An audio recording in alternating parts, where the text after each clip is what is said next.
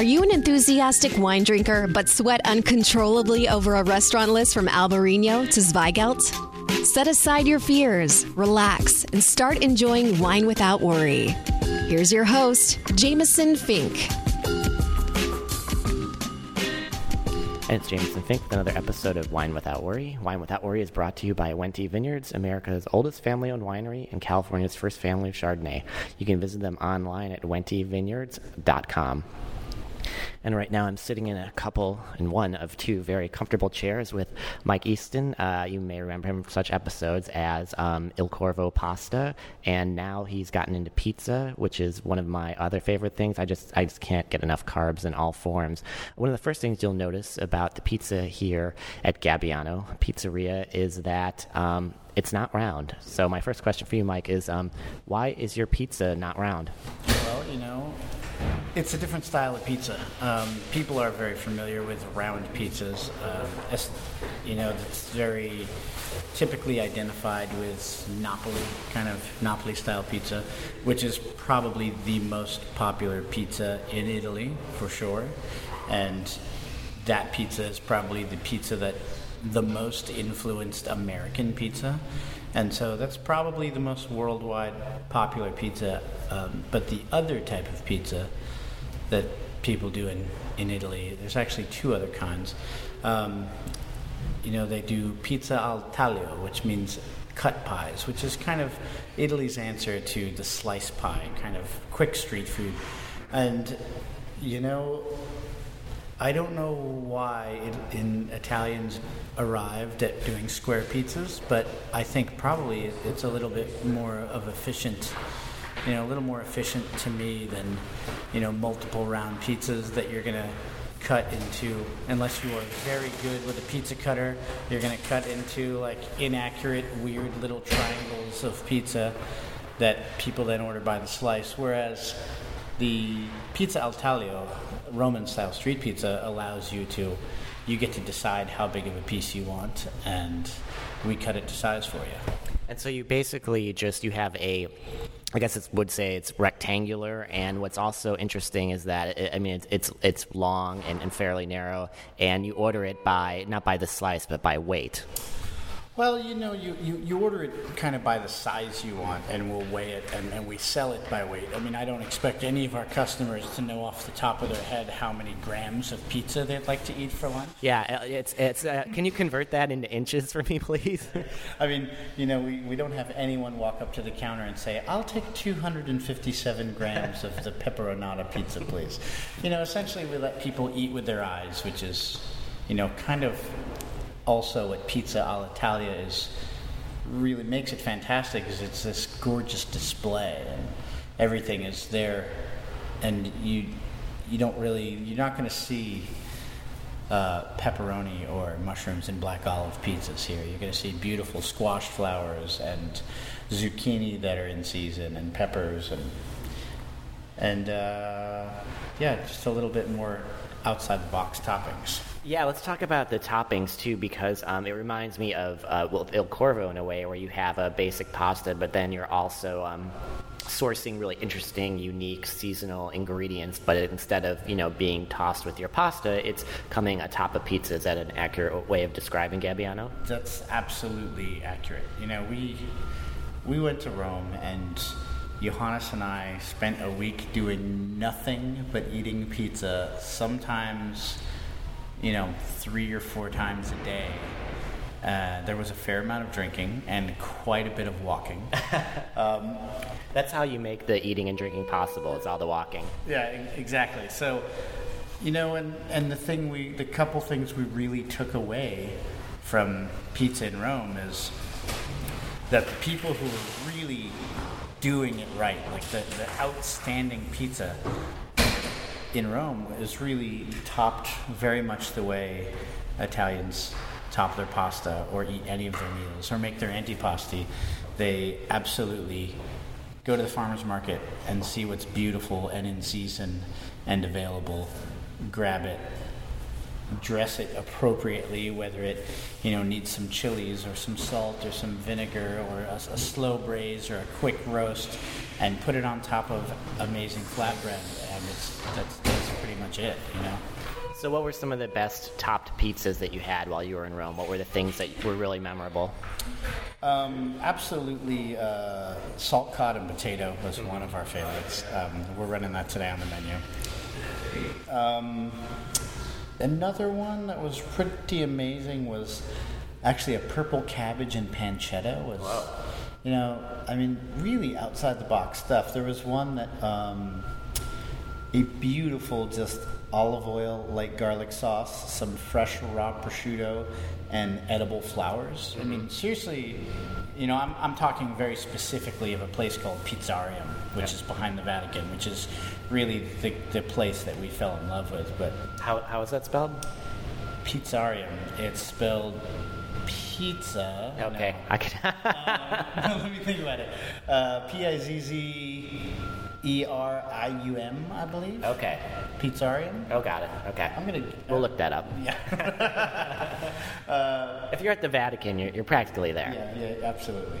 Um, but yeah, I mean, we were really enamored with that place in particular, and um, you know, obviously, there's a very famous place called Forno in Campo de Fiore, and you know, we actually originally set out to make that style of pizza. Like when we went to Rome, in our mind, we were specifically thinking about doing the pizza that Forno in Campo de Fiore does, which is still a very wet dough, a very gingerly stretched dough, very thin, cooked directly on the deck, very high heat, and these big long pizzas. And they serve that as pizza al metro, which means pizza by the meter, where you actually pay by how long of a piece, Right.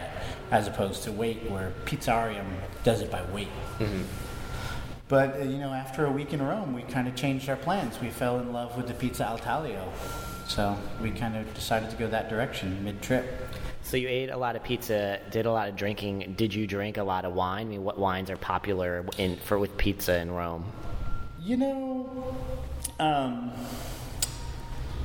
we had we you know we are in Rome, and so one thing you'll find, I'm sure you know, when you're in Italy, whatever region you're in is the very best wine in Italy. Just ask anyone who lives in that region. Right. you know, so so while we were there, we were drinking a lot of Lazio wines. Um, you know, and I can't think of any like right off the top of my head, but you know, um, we were drinking a lot of Lazio wines. We were actually drinking a fair amount of local beers too. We were really interested in trying a lot of the Italian beers. And uh, matter of fact, Gabriel Bonci, the, the person who owns Pizzarium, also owns right in the heart of Rome a really cool um, craft brew kind of brew pub, which is seems completely out of place in the heart of Rome. Yeah. And it's filled with all sorts of Italian beers. Hmm. And it was a really interesting, cool place to go. But yeah, lots of Lazio wine. Um, once we got out in the hills, I think we had some really fantastic whites. We got Mm-hmm. we got we got taken um, out to this little place called Borgo, and were blown away with some wines. Of course, I can't remember any of them. Yeah, it's okay. You know how that goes. Yeah, yeah. I mean, you're just drinking what people hand you a glass of something, and it's refreshing and perfect for the moment and Yeah. the food. So, you know, Absolutely. it's not the time to get all wine spectator on them. I mean, to me, good wine goes with good food. Yeah, You know? yeah, absolutely. So one of the other things unique about Gabbiano is the crust, and I know, I mean, that's the crust is the crux. I mean, that's what you you worked on that for a long time.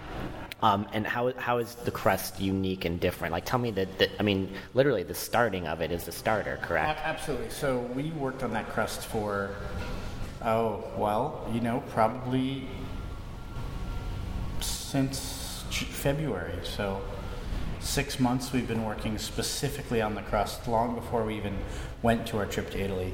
And it's it's a very different type of crust. So yeah, it starts with a sourdough starter. So we we actually sourced a supposedly, allegedly 150 year old sourdough starter Yeah. from San Francisco. I mean, whether it was or it wasn't, who knows? Yeah. Um, You, you can get it carbon dated, maybe. we could, if, if there's any left. I mean, the, the cool thing about starter is, you know, p- possibly, maybe, over the past 150 years, there may still be one or two molecules Yeah. of the original Yeah. starter still Yeah. in there. But so it starts with a sourdough starter, and it also has a, a, a bit of whole grain content to it, which um, we really like, and and the yeast and microbes in the natural leavening agents really like whole grain also, so it, it helps them react better and develops this great flavor. Um, and it's also a very wet dough. It's you know I won't. I won't say the exact percentage. It's trade trade secret, of course. But it's definitely approaching, you know, eighty percent hydration. Which, if you can imagine, hundred percent hydration would be equal weight of water and flour mm-hmm. in your dough, which essentially is like pancake batter. Yeah. So now, if you just pull some of that water out, yeah, you kind of get the consistency our dough is. Yeah.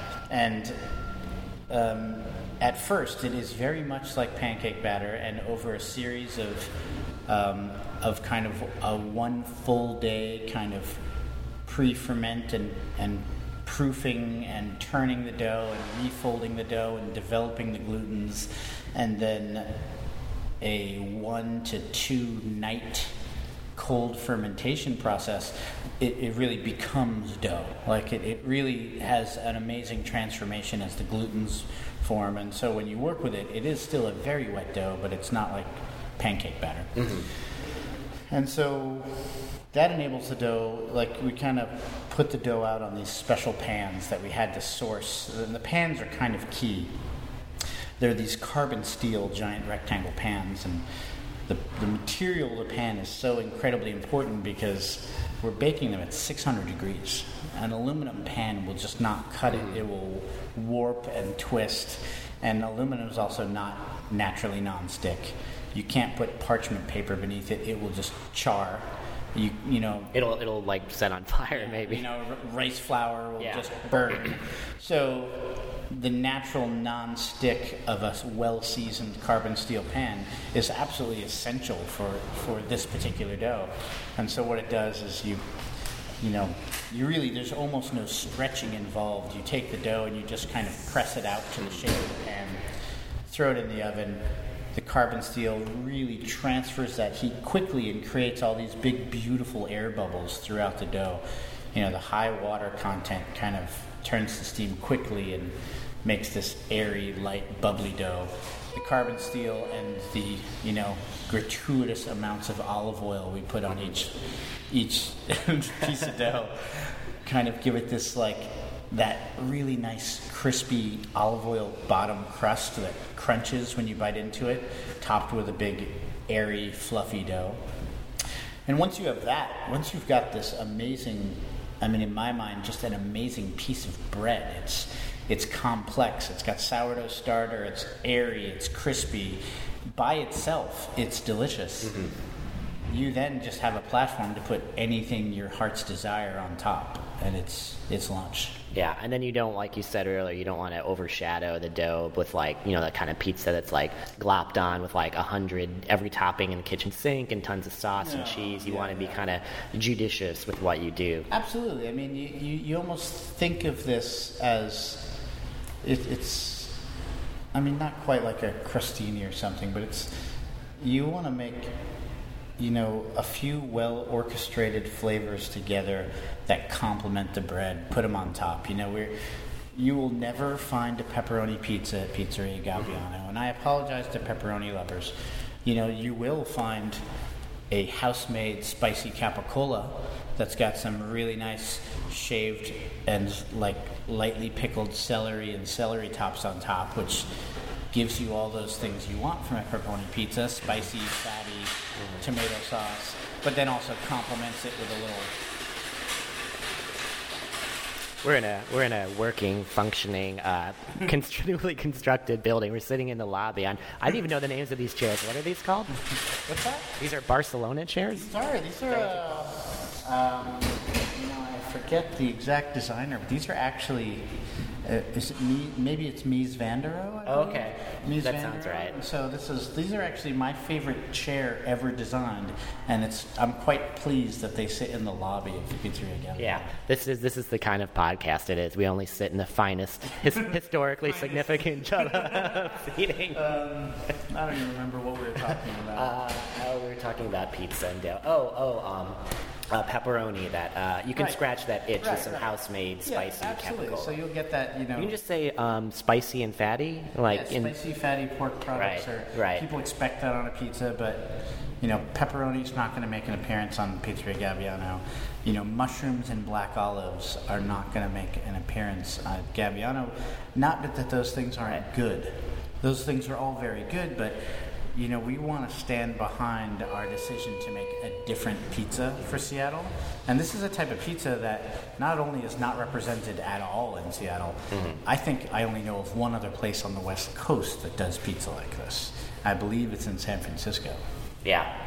Uh, that reminds me, I remember some uh, a-hole making a comment on, I think it was your blog, like um, typical, typical anonymous thing, like, uh, just what ano- just what Seattle needs another pizza place. There, you know, we, you know, um, By the way, that that wasn't me making that anonymous comment. Just want to, would have I would put my name on it. You would have been more eloquent.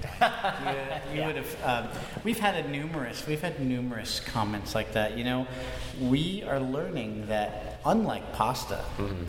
pizza is something that is so incredibly personal to people. Yeah, It, absolutely. it is. It has such an emotional and personal connection to people that Yeah. we.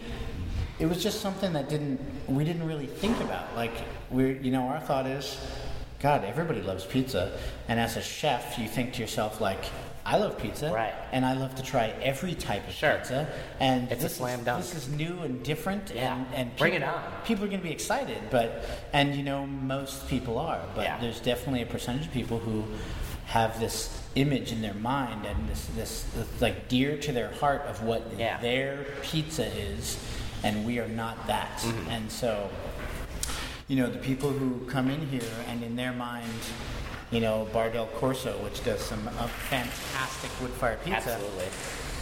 in their mind, that's the best pizza in Seattle. Yeah. And, and we are absolutely not going to be able to achieve competing with that because Yeah. we are such a different style pizza. And those people are going to come in and maybe not even like our pizza, you know? And, and absolutely, we've had um, of varying emotional responses. Most of them good, but we have absolutely had a few people who have taken the time to handwrite me a postcard Wow. on how much they dislike the A postcard, like you had to like think about it, write it with a pen, put a stamp on it, Well, address it, they- put it in the mail. They actually grabbed one of our Pizzeria Gabbiano Oh. postcards. Oh, okay. And wrote a full postcard on, Uh-huh. on how this is absolutely not pizza, and Mm-hmm. we have no right to call this pizza. Oh wow, Yeah, that's, oh, yeah. that's very nervy. I mean, that is a very emotional, That's really, you know, yeah. visceral Yeah. response. you have no right to. I mean, that's like something out of like a, a bad uh, a bad t- TV drama. yeah, How dare you, yeah, sir? yeah, yeah. Um, so, you know, we, we have those, but for the most part, people love it. And the people who have been to Rome really love it. Like, especially, I mean, we've had, you know, we have that postcard, mm-hmm. and then we also get, you know, a handful of people a day who say, oh my God, I studied in Rome. Mm-hmm. I, I went to school there. I was there for a year. I was so broke, all I could afford was Roman street pizza, you know, for like one euro worth of pizza. Mm. And it was fantastic, and you were nailing it, and this is exactly like being in Rome. And those people really make it worth it. Unfortunately, as a chef owner, it takes 10 of those people to counteract that one person who scowls at you and says, This sucks, this isn't pizza. Uh-huh. yeah, and then um, one one last thing I want to ask you before we actually go into Pizzeria Gabbiano and uh, see what's going on there this morning as you get ready to open. Um, what else? What else do you do besides pizza? Let's see. I'm, I'm eating my kilos, my meters of pizza. Like, are there uh, antipasti or things that you do as well? Well, we do have a, a special that if you can eat two kilos of pizza, it's free. Oh, okay. Wow. Right. No, we, we have some, uh, you know, always fresh and seasonal antipastis going on. Um, you know, once again, very much like Il Corvo, you will not see a green salad. There is not going to be a romaine salad on our menu. There's no uh, mesclun greens from a from a bag or a box. Greens from a bag, you know. Um, but the things we do have, like today, we've got just absolutely beautiful these dragon's tongue beans, these beautiful purple speckled and white Yeah, I saw someone on your staff uh, breaking them down. Yeah, and they're they're gorgeous, and you, you eat them raw. You can eat the Oh, whole really? pod, and they're sweet and, and crisp. And you know those. Um, I'm actually not even sure what they're in there right now, tossing them with. Yeah. but probably love Uh-huh. and deliciousness. But you know, and then we of course olives. You know, I I love olives. Yeah. Um, and then there's also a first for my restaurants is we have beer. Oh, wow. You know, awesome. so we've got a really nice pFriem Pilsner on tap. in there oh, Okay, right I love all, all, all their beers. They're out of Hood River, right? Yeah, yeah. All their beers I've had, I've really liked, and it's hard to say that about a lot of breweries or wineries. Yeah. Some some of them they make one thing. Oh, I like their red, or I like their stout. But everything I've had from them has been awesome. Yeah, they're great. And then we're pouring, you know, we've got a really nice Barbaresco, or rather, sorry, Barbera d'Alba. Barbaresco is actually classically a pizza wine. But uh, we have this nice Barbera d'Alba we pour here um, that we also pour Il Corvo that I just Yeah. really like. It's just an incredibly approachable red. Barbera is a great pizza wine. And then um, kind of we've got a nice, uh, in my mind, an atypical Chardonnay. Um, whereas it's not as buttery and oaky as an American Chardonnay. It's a lot. It's got a much more crisp acidity to it that you know when I'm when I'm having spicy food and vegetable focused food, Mm-hmm. Yeah. which a lot of our pizzas really are. Yeah. I really like a crisp, miner- minerally white that's just gonna kind of almost be like a palate cleanser every Yeah. time you take a sip of Yeah, it. they're really vegetable loving wines, white wines like that. Well, Mike, let us uh, leave our most comfy seats, and I know, I know. Let's uh, let's let's look at let's see what's going on in the restaurant. You're listening to Wine Without Worry with Jameson Fink.